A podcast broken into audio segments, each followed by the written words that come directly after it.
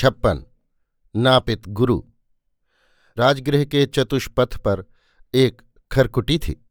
खरकुटी छोटी सी थी पर वो राजगृह भर में प्रसिद्ध थी। उसके स्वामी का नाम प्रभंजन था। वो एक आँख का काना था। आयु उसकी साठ को पार कर गई थी। वो लंबा दुबला पतला और फुर्तीला था। बाल मूंडने और उष्णीष बांधने में वो एक था। अनेक व्रात्य संकर और श्रोत्रिय ब्राह्मण उसकी खरकुटी में आकर बाल मुंडवाते और उष्णीष बंधवाते थे। वो बड़ा वाचाल, चतुर और बहुज्ञ था। उसकी पहुँच छोटे से बड़े तक सर्वत्र थी। वो बड़ा आनंदी प्रकृति का जीव था। लोग उससे प्रेम करते, उसकी बातों से प्रसन्न होते, उसके कार्य से संतुष्ट होते तथा उससे डरते भी थे। डरने का कारण ये था कि लोग कानो कान उसके विषय में बहुधा कहते कि सम्राट और वर्षकार भी उसे बहुत मानते हैं और वो प्रासाद महालय में जाकर उनके बाल मूड़ता है। कुछ लोगों का कहना था इसे सम्राट और वर्षकार के अनेक गुप्त भेद मालूम है, इससे सम्राट तथा अमात्य भी भय खाते हैं। परंतु जब जब कोई उससे इन महामान्य जनों की चर्चा करता वो केवल मुस्कुराकर टाल जाता। वो बहुधा धार्मिक कथा प्रसंग लोगों को सुनाया करता। लोग उसे नापित गुरु कहकर पुकारते थे। दो दंडरात्रि व्यतीत हो चुकी थी, किंतु खरकुटी में अब भी ग्राहकों की काफी भीड़भाड़ थी। प्रभंजन अपने दो सहायकों के साथ काम में जुटा था। छुरे के साथ ही उसकी जीभ भी तेजी से चल रही थी। इतने में एक ग्रामीण वेशधारी पुरुष ने खरकुटी में प्रवेश किया। प्रभंजन ने बात रोक कर कहा, क्या चाहिए आबुस? बाल यदि मुड़वाना है तो मेरा शिष्य अभी मुड़ देगा, परंतु मैं अवमर्दन। प्रभंजन ने बीच ही में बात काटकर कहा, अब इस समय अवमर्दन नहीं हो सकेगा मित्र, कल। नहीं नहीं मित्र, मैं अवमर्दक हूँ। तुम्हारी दुकान में नौकरी चाहता हूँ। मैं अपने काम में सावधान हूँ, तुम मेरी परीक्षा कर सकते हो। प्रभंजन ने आगंतुक को घूर कर देखा और फिर कहा, एक अवमर्दक की मेरे परिचित एक महानुभाव को आवश्यकता है। यदि तुम अपने काम की ठीक ज्ञाता हो तो मैं तुम्हें वहां पहुंचा सकता हूं। परंतु आबुस, तुम आ कहाँ से रहे हो? वैशाली से मित्र। क्या लिच्छवी हो? नहीं नहीं, लिच्छवी क्या अवमर्दक होते हैं, मैं व्रात्य हूं। सो तो मैं तुम्हारी नौकदार झुकी हुई उष्णीष देखते ही पहचान गया था, फिर भी पूछा, क्योंकि वैशाली की लिच्छवी अब पहले जैसे नहीं है। सो कैसे मित्र? मित्र नहीं आबुस, नापित गुरु कहो। तो नापित गुरु, यदि तुम मुझे कहीं नौकरी रखवा दोगे तो मैं तुम्हारा भी उपकार करूंगा। कैसा उपकार करोगे आबुस? एक मास का वेतन दे दूंगा और तुम्हारा वो गुणगान करूंगा कि जिसका नाम। तो आबुस, तुम अभी यहीं खरकुटी में विश्राम करो, मैं कल प्रभात में तुम्हें वहां ले जाऊंगा। परंतु सुनो, वे एक बहुत भारी राजपुरुष हैं। तुमने क्या कभी किसी राजपुरुष की सेवा की है? बहुत बहुत नापित गुरु, मैं केवल राजपुरुषों ही की सेवा करता रहा हूं, जनसाधारण की नहीं। तब अच्छा है, तो इधर आओ आबुस। प्रभंजन उसे खरकुटी के भीतर एक छोटे से प्रांगण में ले गया। प्रांगण के उस पार कई छोटी छोटी कोठरियां थीं। एक खोलकर उसने कहा, आबुस, अभी तुम यहां विश्राम करो। एक मुहूर्त में मैं काम से निपटकर तुम्हारे आहार की व्यवस्था कर दूंगा। आज मैं बहुत व्यस्त रहा मित्र। तुमने सुना सम्राट ने आर्य अमात्य को पदच्युत किया है। प्रभंजन तेजी से ये कहकर लौट रहा था कि आगंतुक व्यक्ति ने अपना उष्णीष एक ओर फेंक दिया और वापस लौटते हुए नापित से कहा, प्रभंजन। अतर्कित और अकल्पित ढंग पर अपना नाम सुनकर वो चौंक पड़ा। उसने लौट कर देखा तो साक्षात मगध महामात्य वहां उपस्थित थे। नापित ने भूपात करके प्रणाम किया। अमात्य ने कहा, प्रभंजन, लेख की सामग्री ला और अभी एक लंबी यात्रा की तैयारी कर। प्रभंजन की वाचालता लुप्त हो गई। वो तेजी से दूसरी कोठरी में घुस गया और लेख की सामग्री लाकर उसने अमात्य के सामने रख दी। इस प्रकार छद्म वेश में एकाकी अमात्य का इस पैदल खरकुटी में आना उसे सर्वथा असंभाव्य प्रतीत हो रहा था। उसने बद्धांजलि होकर कहा, आर्य यदि एक घड़ी भर का मुझे अवकाश दे। हाँ हाँ, इतना काल तो मुझे लेख में लग जाएगा, परंतु प्रभंजन, तेरी ये यात्रा अत्यंत गुप्त होगी और मैं अभी तीन दिन इसी वेश में इसी खरकुटी में रहूंगा। ऐसा यत्न कर कि इसका किसी को ज्ञान न हो। ऐसा ही होगा आर्य। अमात्य लेख लिखने में लग गए। प्रभंजन ने झटपट ग्राहकों से छुट्टी ले सहयोगियों को आवश्यक आदेश दिए।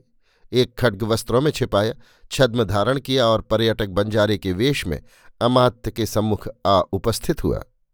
अमात्य ने देखा, मुस्कुराकर समर्थन किया, फिर एक मुहरबंद पत्र और मोहरों से भरी थैली उसे देकर कहा, ये पत्र जितना शीघ्र संभव हो श्रावस्ती में सेनापति उदयई अथवा उनके सहकारी को मिल जाए। और कुछ कहना भी होगा आर्य? नहीं, यहाँ से यों ही जाना होगा प्रभंजन। मार्ग में एक अश्व खरीद लेना, किंतु वो साधारण ही हो जिसमें किसी को संदेह न हो, और तुम दस्युओं की दृष्टि में न पड़ो। हाँ, श्रावस्ती से लौटकर तुम वैशाली के मार्ग में मेरी प्रतीक्षा करना। जाओ तुम प्रभंजन। प्रभंजन ने अभिवादन किया और तेजी से अंधकार में विलीन हो गया। अमात्य कोठरी का द्वार बंद कर दीपक सामने रख लेख लिखने में व्यस्त हो गए। ये किसी को भी नहीं प्रतीत हुआ कि इस नापित गुरु की इस खरकुटी में एक कोठरी में बैठे महामहिम मगध महामात्य महाराजनीति चक्र चला रहे हैं। सत्तावन। शालीभद्र।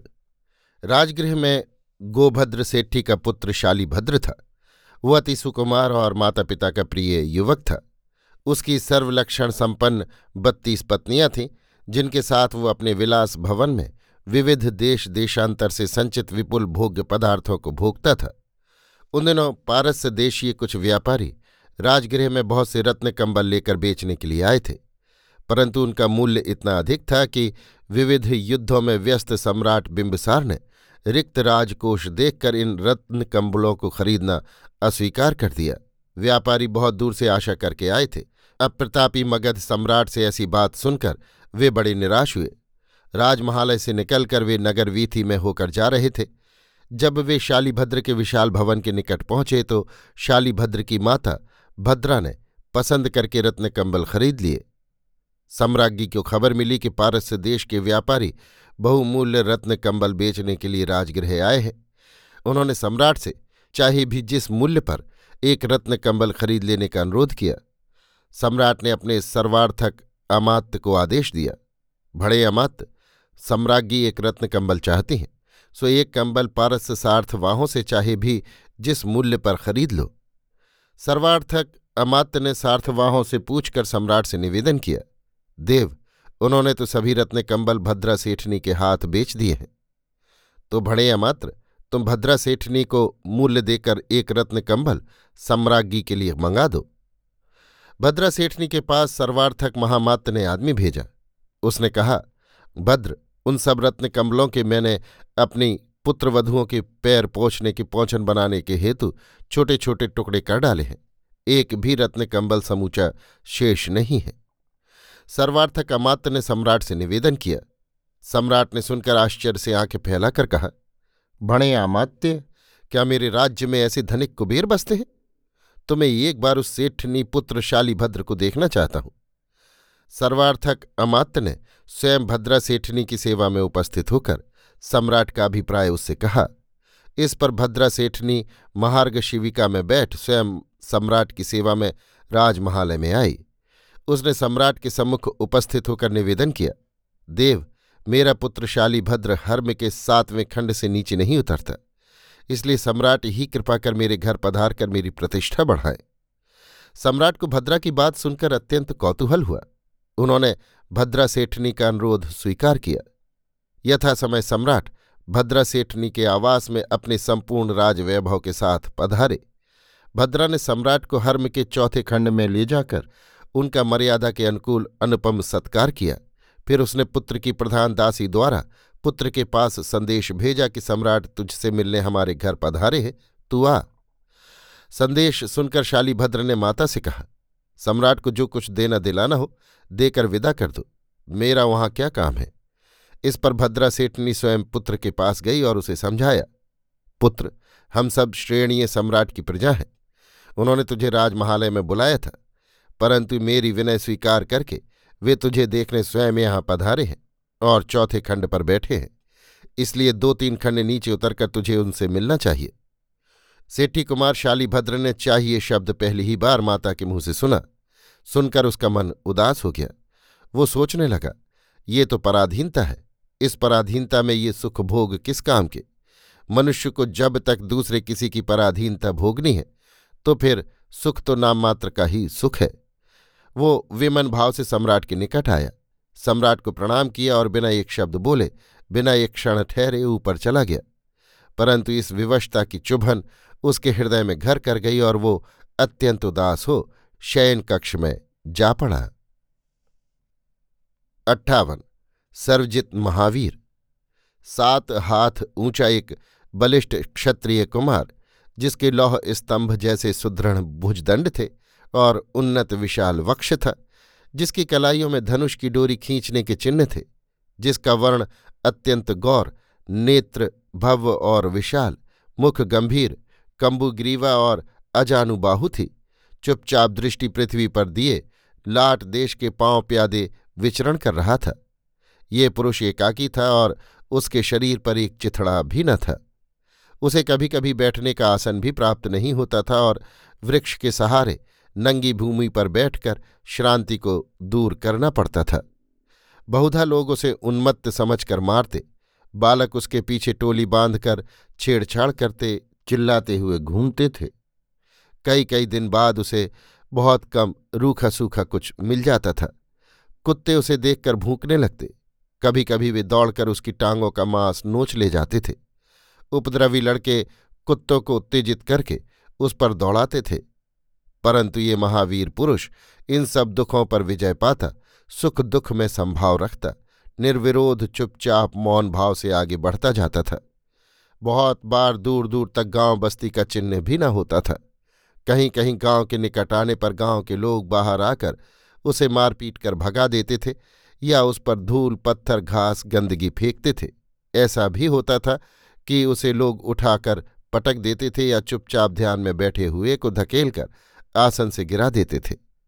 ये पुरुष महातीर्थंकार महावीर जिन था, जिसने अपनी कुल परंपरा के आधार पर अपनी किशोरावस्था आयुध जीवी होकर व्यतीत की थी और जो अब काम भोग की परितृप्ति के लिए मायामय आचरण संयम सहित वैरभाव से मुक्त हो आत्मा का अहित करने वाली प्रवृत्तियों को त्याग कर पाप कर्म रूप कांटे को जड़मूल से खींच निकालने में सतत यत्नशील था। अहिंसा उसका मूल मंत्र था। ये सर्वजित पुरुष प्रत्येक वर्षा ऋतु का चातुर्मास किसी नगर ग्राम में ठहर कर काटता था, चार चार उपवास करता और वर्षा की समाप्ति पर फिर पैदल यात्रा करता था। इस प्रकार वो कठिन वज्रभूमि लाट देश को पार कर भद्दिलपुर, कदली समागम, कूपिक, भद्रिकापुरी आदि ग्राम आदि जनपद घूमता हुआ राजगृह में आ पहुंचा। राजगृह में बुद्ध महाश्रमण की बहुत धूम थी। वे अनेक बार राजगृह आ चुके थे और अब नगर में भिक्षु चारों ओर घूमते दिख पड़ते थे। परंतु इस श्रमण का आचार व्यवहार ही भिन्न था। महाश्रमण बुद्ध ब्रह्मचर्य पर विशेष बल देते थे, परंतु महावीर जिन अहिंसा पर आग्रह रखते थे। वे छह जीव निकाय का उपदेश देते थे, उसी पर स्वयं भी आचरण करते और उसे धर्म ज्ञान कराने वाला, चित्त शुद्ध करने वाला और प्राणी मात्र के लिए श्रेयस्कर समझते थे। देखते ही देखते ये महापरिव्राजक राजगृह में पूजित होने लगा। जानपद जनों के साथ श्रेणिक सम्राट बिंबसार भी इस तपस्वी को देखने आए। शालीभद्र की एक पत्नी ने कहा, आर्यपुत्र ने सुना है कि राजगृह में एक सर्वजित अरहत श्रमण आए हैं जो सब भांति शुद्ध बुद्ध मुक्त हैं। क्या वो महाश्रमण तथागत गौतम शाक्यपुत्र हैं, जिनके अनुगत सारीपुत्र मौदगलायन और महाकाश्यप हैं? नहीं, ये सर्वजित महावीर हैं। वे निगंठ हैं, अल्पभाषी हैं। सैनिक मगधराज ने उनकी सेवा की है। क्या वे मेरा दुख दूर कर सकते हैं? आर्यपुत्र को दुख क्या है? शुभे, तूने क्या नहीं देखा? माता मुझे आदेश देती हैं कि मुझे क्या करना चाहिए। हंत, मैं बंधनग्रस्त हूं। मुझे ये सब काम भोग व्यर्थ दिख रहे हैं। मैं संतप्त हूं, मैं भारयुक्त हूं। तो आर्यपुत्र, हम सब क्यों न सर्वजित परिव्राजक के दर्शन करें? तब ऐसा ही हो शुभे, तू माता से जाकर अनुज्ञा ले। सेठी वधू ने सास से कहा और सेठनी ये स्वीकार कर सावरोध पुत्र को लेकर जहां सर्वजित महावीर थे वहां पहुंची। सावरोध अरहत की प्रदक्षिणा की और अंजलिबद्ध प्रणाम कर एक ओर बैठ गई। बैठकर उसने कहा, महाश्रमण, ये मेरा पुत्र अपनी बत्तीस पत्नियों के साथ अपने जीवन में प्रथम बार भूस्पर्श करके आपके दर्शनार्थ आया है। सम्राट ने एक बार इसे देखना चाहा था। उस समय मेरा पुत्र सात खंड से नीचे कभी उतरा ही न था। तब सविनय निवेदन करने से सम्राट स्वयं मेरे घर पधारे थे और पुत्र ने चतुर्थ खंड में उतरकर उनका सत्कार किया था। पुत्र को इसका बड़ा दुख हुआ, तभी से ये उदास और विमन रहता है। सुभंते श्रमण, ये अब आपके दर्शनार्थ भूस्पर्श करके सावरोध आया है। इसे अमृत देखकर चिरबाधित कीजिए। तब कुछ देर मौन रहकर महाश्रमण ने कहा, हे आयुष्मान, तू छह जीव निकाय को जान। जीव छह प्रकार के हैं, पृथ्वी कायिक, जल कायिक, अग्नि कायिक, वायु कायिक, वनस्पति कायिक और त्रंस कायिक। इन सब जीवों को स्वयं कभी दुख न देना, किसी दूसरे को दुख देने की प्रेरणा न करना। कोई दुख देता हो तो उसे प्रेरणा न देना और इसके लिए अहिंसा, सत्य, आचर्य, ब्रह्मचर्य और अपरिग्रह, ये पांच महाव्रत मन वचन कर्म से यावत जीवन धारण करना। इन पांच महाव्रतों की पच्चीस भावनाएं हैं। आयुष्मान, यही मैंने जीवन में धारण की हैं और सभी को धारण करने को कहता हूं। सब जीवों को अपने ही समान जानने और देखने वाला इंद्रिय निग्रही पुरुष पाप मुक्त होता है। प्रथम ज्ञान और पीछे दया। अज्ञानी को आचार का ज्ञान नहीं। जीव कौन है और अजीव कौन, ये भेद जो नहीं जानता वो मोक्ष मार्ग को भी नहीं प्राप्त हो सकता। जो जीव और अजीव के तत्व को जानता है वही सब जीवों की अनेक विध गति को जानता है। वो उसके कारण रूप पुण्य पाप तथा बंध मोक्ष को भी जानता है। उसी को दैवी तथा मानुषी भोगों से निर्वेद प्राप्त होता है और वो भोगों से विरक्त हो जाता है। बाहर भीतर के उसके सब संबंध टूट जाते हैं और वो त्यागी परिव्राजक हो जाता है। वो सब पाप कर्मों का त्याग कर धर्म का पालन करता है तथा अज्ञान से संचित कर्मरूपी पंख से अलिप्त हो जाता है। उसे सर्वविषयक केवल ज्ञान प्राप्त हो जाता है और वो केवल ज्ञानी जिन लोक अलोक के सच्चे स्वरूप को जान लेता है। तब वो अपने मन वचन और कर्म के व्यापारों का निरोध करके शैल जैसी निश्चल शैलेशी दशा प्राप्त करता है। उस समय उसके सब कर्मों का क्षय हो जाता है। वो निरंजन होकर लोक की मूर्धा पर सिद्धि को प्राप्त कर शाश्वत सिद्ध बन जाता है। महाश्रमण ये उपदेश देकर मौन हो गए। शालीभद्र ने सावरोध उठकर उनकी परिक्रमा की और अपने आवास को चल दिया। उनसठ शालीभद्र का विराग। शालीभद्र के मन में भोगों के त्याग की तीव्र इच्छा उत्पन्न हो गई। उसने सब सांसारिक सुखों की विनश्वरता को समझ लिया। फिर उसने माता के निकट आकर दीक्षा लेने की अनुज्ञा मांगी। सेठनी भद्रा पुत्र के आग्रही स्वभाव को जानती थी। उसने अपनी निरुपायता देखकर पुत्र को समझाकर कहा, तेरा विचार शुभ है, परंतु तू जो सब वस्तुओं का एक बारगी ही त्याग करेगा तो तुझे दुख होगा। इससे तू क्रमशः त्याग का अभ्यास कर और जब तुझे कठोर जीवन का अभ्यास हो जाए तो सर्वत्यागी हो जाना। शालीभद्र ने माता का कहना मान लिया। उसने प्रतिदिन एक एक स्त्री को त्याग करने का निश्चय किया। अपनी बत्तीसों पत्नियों को उसने अपने निकट बुलाकर कहा, हे देवानुप्रियाओ, तुम सब प्रिय दर्शना, मृदुभाषिणी, स्नेहमयी हो और मुझे प्राणाधिक प्रिय हो, परंतु विनाश के दुख से ये संपूर्ण लोक जल रहा है। जैसे कोई गृहस्थ अपने जलते हुए घर में से मूल्यवान वस्तुओं को बचाने की चेष्टा करता है, उसी भांति मेरा आत्मा भी बहुमूल्य है। वो इष्ट है, कांत है, प्रिय, सुंदर, मन के अनुकूल, स्थिर एवं विश्वास पात्र है। इसलिए भूख, प्यास, सन्निपात, परिशह तथा उपसर्ग उसकी हानि करे, इसके प्रथम ही उसे बचा लूं, मैं ये चाहता हूं। वो आत्मा मुझे परलोक में हितरूप, सुखरूप, कुशलरूप तथा परंपरा से कल्याणरूप होगा। इसलिए हे प्रियाओ, मैं चाहता हूं कि प्रव्रजित होऊं और प्रतिलेखनादि आचार क्रियाओं को सीखूं। माता का उपदेश है कि मैं एक बारगी ही कठिन त्याग न करूं, सो मैंने प्रतिदिन एक आसन करने और एक पत्नी को त्यागने की इच्छा की है। अब तुम में जो मुझे सबसे अधिक प्रेम करती हो, वो मेरे कल्याण के लिए स्वेच्छा से मुझे आज बंधन मुक्त करे। इसके बाद दूसरी, फिर तीसरी। इस पर विदेह के वाणिज्य ग्राम के सुदर्शन सेठी की पुत्री सुश्री पद्मावती ने बड़े बड़े लोचनों में मोती के समान आंसू भरकर कहा, नाथ, ये शरीर, यौवन और संपत्ति स्थिर नहीं। आप यदि आत्मा की मुक्ति के लिए कृतोद्यम हैं तो मैं आपको पतिभाव से मुक्त करती हूँ।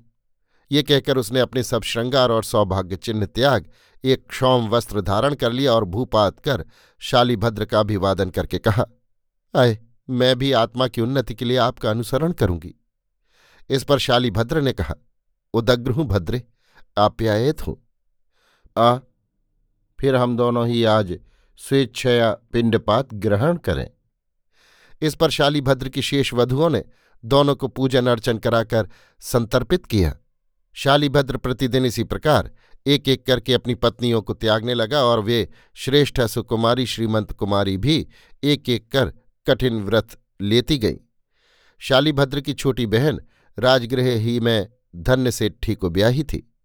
उसने जब ये सुना तो वो बहुत रोई तथा रोते रोते भाई के कठोर व्रत धारण करने की बात पति से कहने लगी। धन्यसेठ्ठी ने उसकी हंसी उड़ाते हुए हंसकर कहा, हरी चिंता न कर, रोज रोज एक एक स्त्री की शय्या त्यागने वाला साधु नहीं हो सकता। इस पर उसकी स्त्री ने क्रुद्ध होकर ताना मारा और कहा, तुम्हें यदि ये काम इतना सहज दिखता हो तो तुम ही न साधु हो जाओ।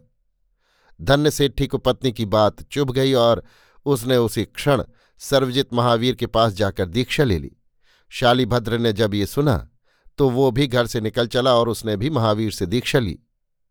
दोनों सेठियों ने सर्वजित महावीर का उपदेश अंगीभूत करके खड्ग की धार के समान तीक्ष्ण तप करना प्रारंभ किया। बिना शरीर की परवाह किए वे साप्ताहिक, पाक्षिक, मासिक, द्विमासिक उपवास करने लगे। इससे उनका शरीर केवल हाड़ पर मढ़े चर्म की मूर्ति सा हो गया। श्रमण महावीर तब राजगृह में चातुर्मास व्यतीत कर रहे थे। द्विमासिक उपवास करने के बाद जब पारण करने के लिए भिक्षा मांगने की उन्होंने अनुमति मांगी तब महावीर ने कहा, अपने घर जाकर अपनी माता से भिक्षा ग्रहण कर पारण करो। तब शालीभद्र और धन्य दोनों ही चुपचाप जाकर भद्रा सेठनी के द्वार पर खड़े हो गए। पुत्र की व्रत समाप्ति और पारण की सूचना भद्रा सेठनी को लग चुकी थी। वो पुत्र का पारण संपूर्ण कराने को जल्दी जल्दी चलकर जहाँ सर्वजित महावीर थे वहाँ पहुँची। जल्दी में द्वार पर उपवास से कृशांगीभूत पुत्र और जामाता को खड़ा देखकर उसने पहचाना नहीं। कुछ देर वहाँ खड़े रहकर वे पीछे लौटे। मार्ग में एक ग्वालिन ने उन्हें पारण कराया। लौटकर उन्होंने श्रमण से अंतिम व्रत अनुष्ठान की अनुमति मांगी। अनुमति मिलने पर वे वैभारगिरी पर चले गए। भद्रा ने श्रमण के पास पहुंचकर अपने पुत्र और जामाता के संबंध में प्रश्न किए। महावीर ने कहा, वे तेरे द्वार पर भिक्षा के लिए गए थे, परंतु यहाँ आने की उतावली में तूने उन्हें पहचाना नहीं। अब वे दोनों मुनि मेरे निकट अंतिम अनशन व्रत ग्रहण कर संसार से मुक्त होने के विचार से अभी अभी वैभारगिरी पर चले गए हैं। अंतिम अनशनों की बात सुनकर भद्रा सेठनी का हृदय विदीर्ण हो गया। सम्राट बिंबसार ने भी सुना और वे आए। दोनों ने वैभारगिरी पर जाकर देखा। दोनों मुनि शांत स्थिर मुद्रा में शिलाखंड के सहारे स्थिर पड़े हैं। देखकर भद्रा विलाप करने लगी। वो द्विमासिक उपवास के बाद स्वेच्छा से भिक्षा के लिए द्वार पर आए पुत्र को न पहचानने के लिए अपने को तथा स्त्री जाति को बारंबार धिक्कार देने लगी। श्रेणिक बिंबसार ने उसे समझाया और कहा, भद्रे सेठनी, अब अंतिम व्रत में उपवेशित पुत्र को अपने रुदन से व्यथित करना ठीक नहीं है। वो बार बार पुत्र की प्रदक्षिणा करके लौटी और धन्य तथा शालीभद्र ने उसी उपवास में शरीर त्याग किया। साठ पांचालों की परिषद।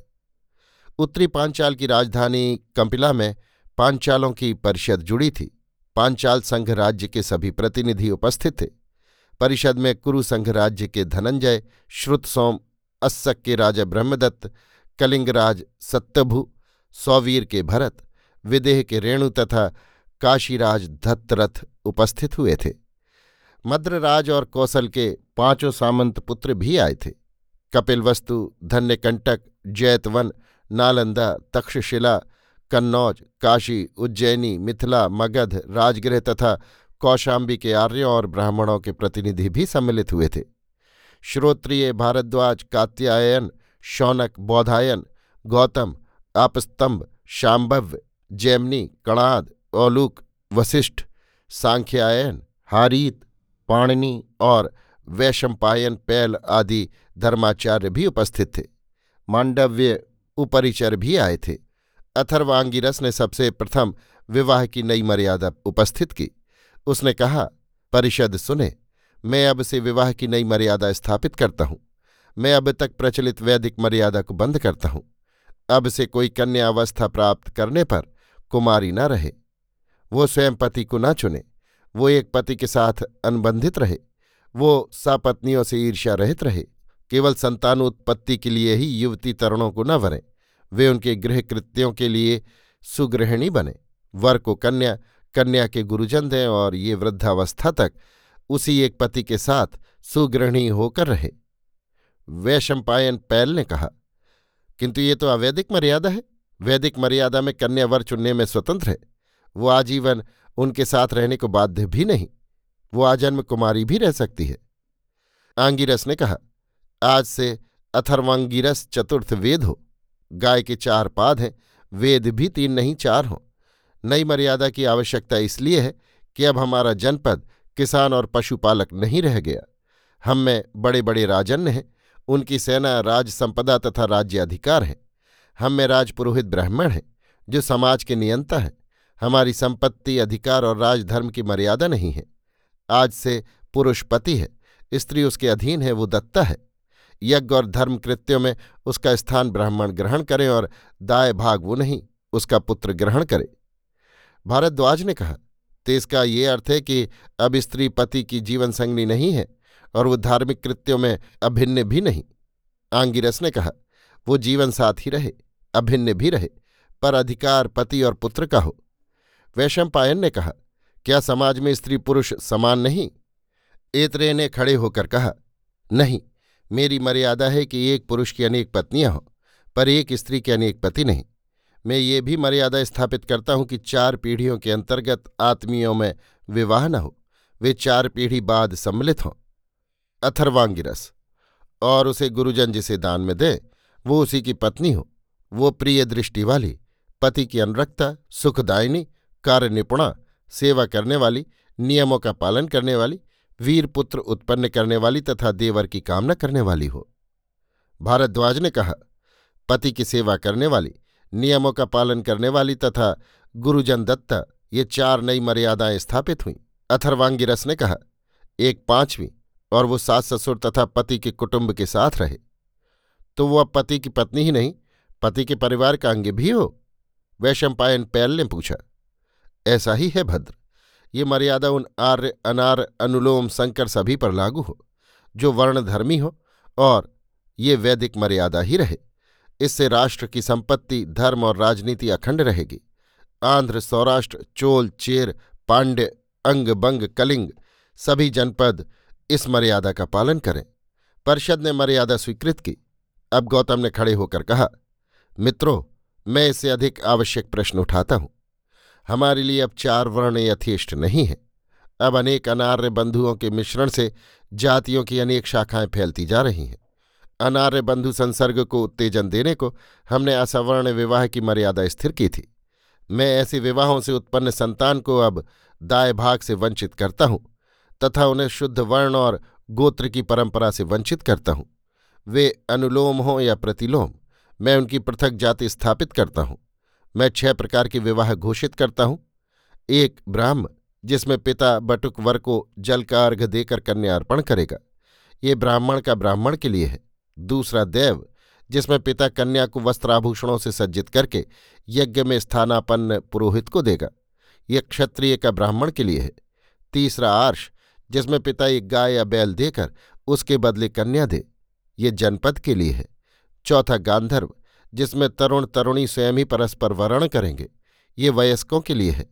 पांचवा, क्षात्र, जिसमें पति कन्या के संबंधियों को युद्ध में विजय कर बलात् कन्या का हरण करेगा। ये क्षत्रिय का क्षत्रिय के लिए है। छठा, मानुष, जिसमें पति कन्या को उसके पिता से मोल लेगा। ये क्षत्रिय ब्राह्मण का शूद्र के लिए है। आप स्तंभ ने कहा, मैं ये मर्यादा स्वीकार करता हूँ, परंतु क्षात्र विवाह को राक्षस और मानुष को आसुर घोषित करता हूँ। मेरे दक्षिण के जनपद में रक्ष और आसुरों में ये विवाह मर्यादा स्थापित है।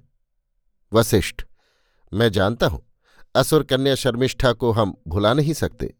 मद्र और कैकय वंश की कन्याओं को मध्य देशीय क्षत्रिय सदैव शुल्क देकर लेते हैं और जिन क्षत्रियों के कुलों में असुरों से संबंध है वहाँ यही कुल परंपरा है।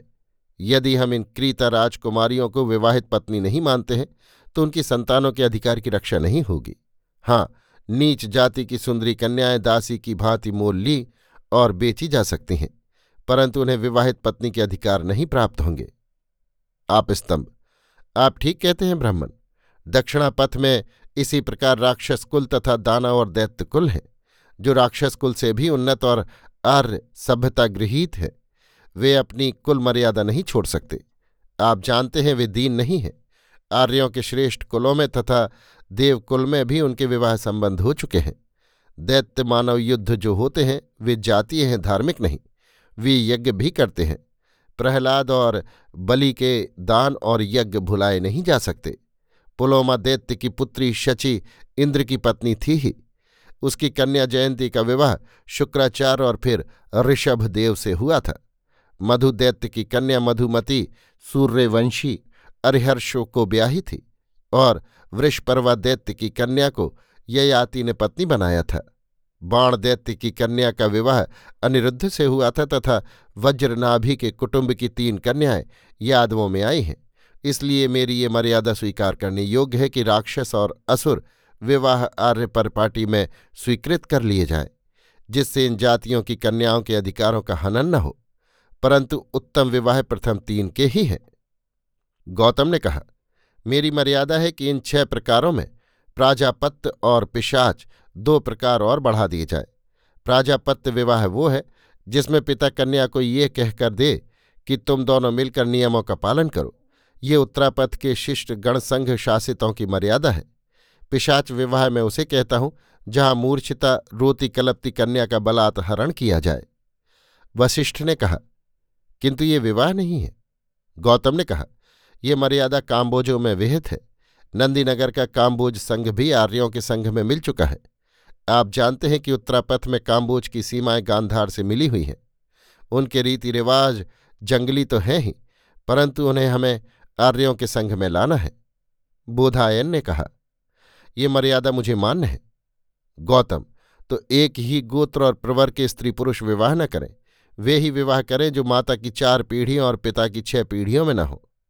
आप स्तंभ, नहीं नहीं, माता पिता दोनों ही की छह छह पीढ़ियों में न हो। गोत्र के निषेध को मैं स्वीकार करता हूँ, परंतु प्रवर का बंधन नहीं। मेरी मर्यादा है कि चाची या मामा की लड़की से विवाह किया जा सकता है। गौतम, मैं उत्तरापथ में ये मर्यादा कदापि स्थापित न होने दूंगा। दूसरे में संकर की समस्या पर भी विचार उपस्थित करता हूँ। इस समय आर्यों के तीन वर्ण हैं, एक ब्राह्मण पुरोहित, दूसरा क्षत्रिय, तीसरा जनपद अर्थात विष। इनके सिवा अनार्य दस्यु दास राक्षस दैत्य और दानव कुल भी हैं। आप जानते हैं कि प्रारंभ में सभी आर्य खेती और पशुपालन करते थे। पीछे उनमें राजन्य हुए हैं जो आज क्षत्रिय राजा हैं। वे शासन व्यवस्था करते हैं। दूसरे ब्राह्मण पुरोहित हुए जो यज्ञ के अधिकारी हैं तथा धर्म मर्यादा स्थापित करते हैं।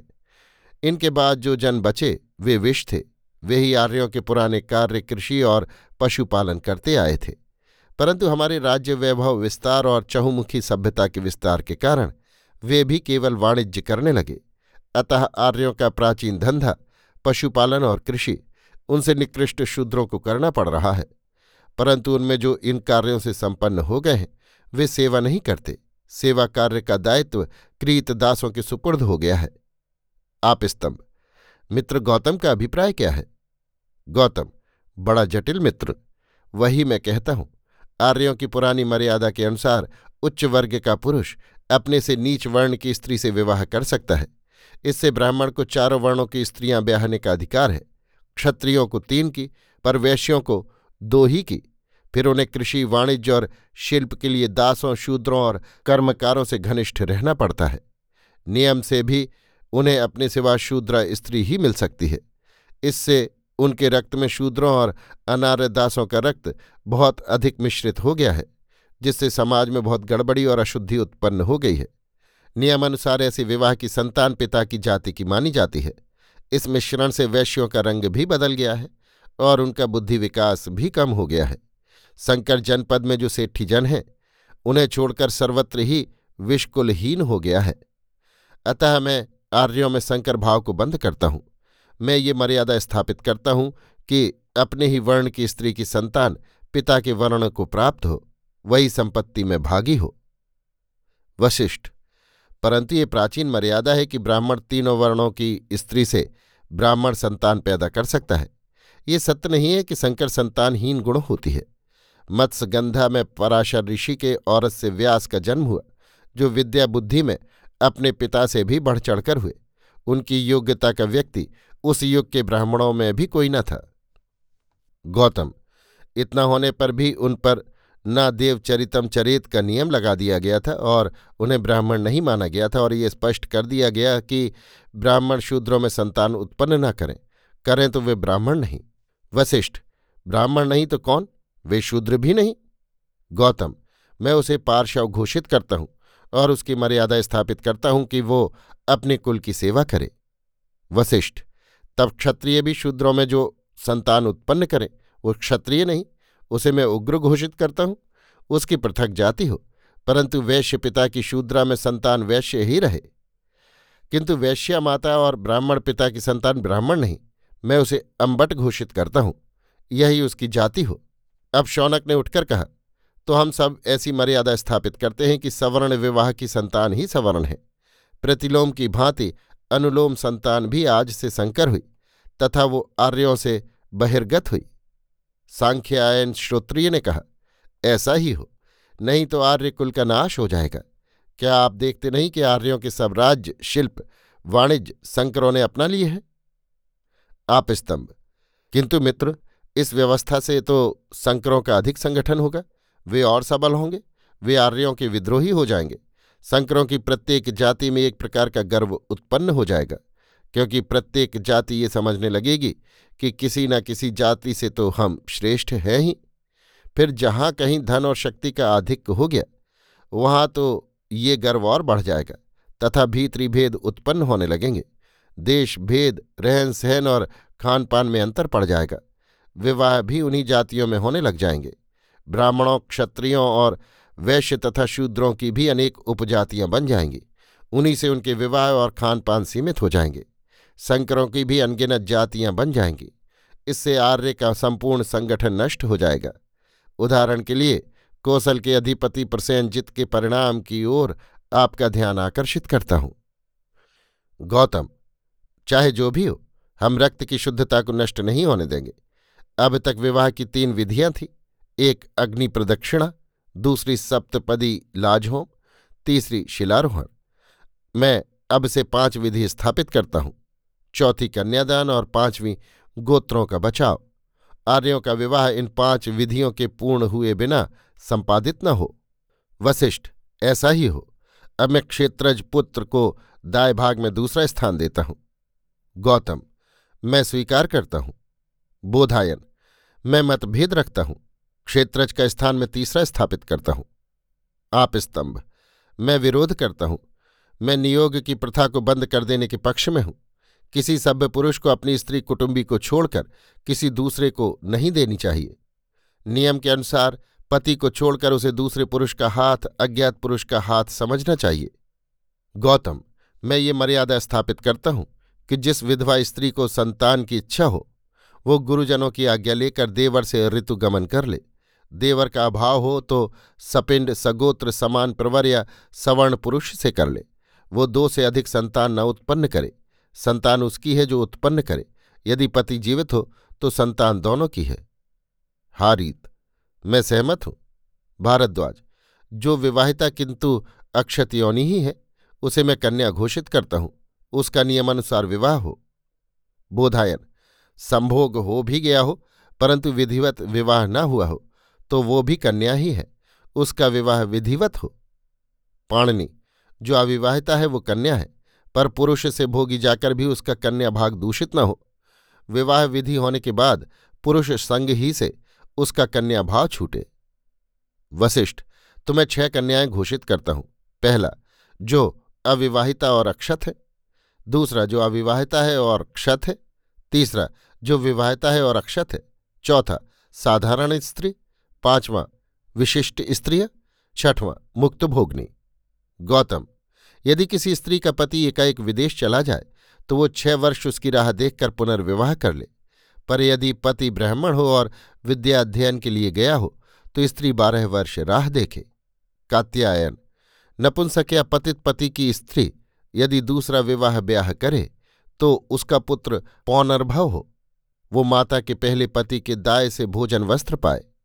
वशिष्ठ जो स्त्री अपने अल्पवयस्क पति को छोड़ अन्य पुरुष के पास रहे तथा फिर पहले पति के वयस्क होने पर उसके पास आ जाए वो पुनर्भवा है। यदि उसका पति पागल, पतित या नपुंसक हो और वो उसे छोड़कर दूसरे पति से विवाह करे तो वो पौनर्भव हो। हारीत ये छह पुत्र दायाद बंधु हैं। औरस, क्षेत्रज, पौनर्भव, कानीन, पुत्रिका पुत्र और गूढ़ज, ये क्रम से दायभागी हों।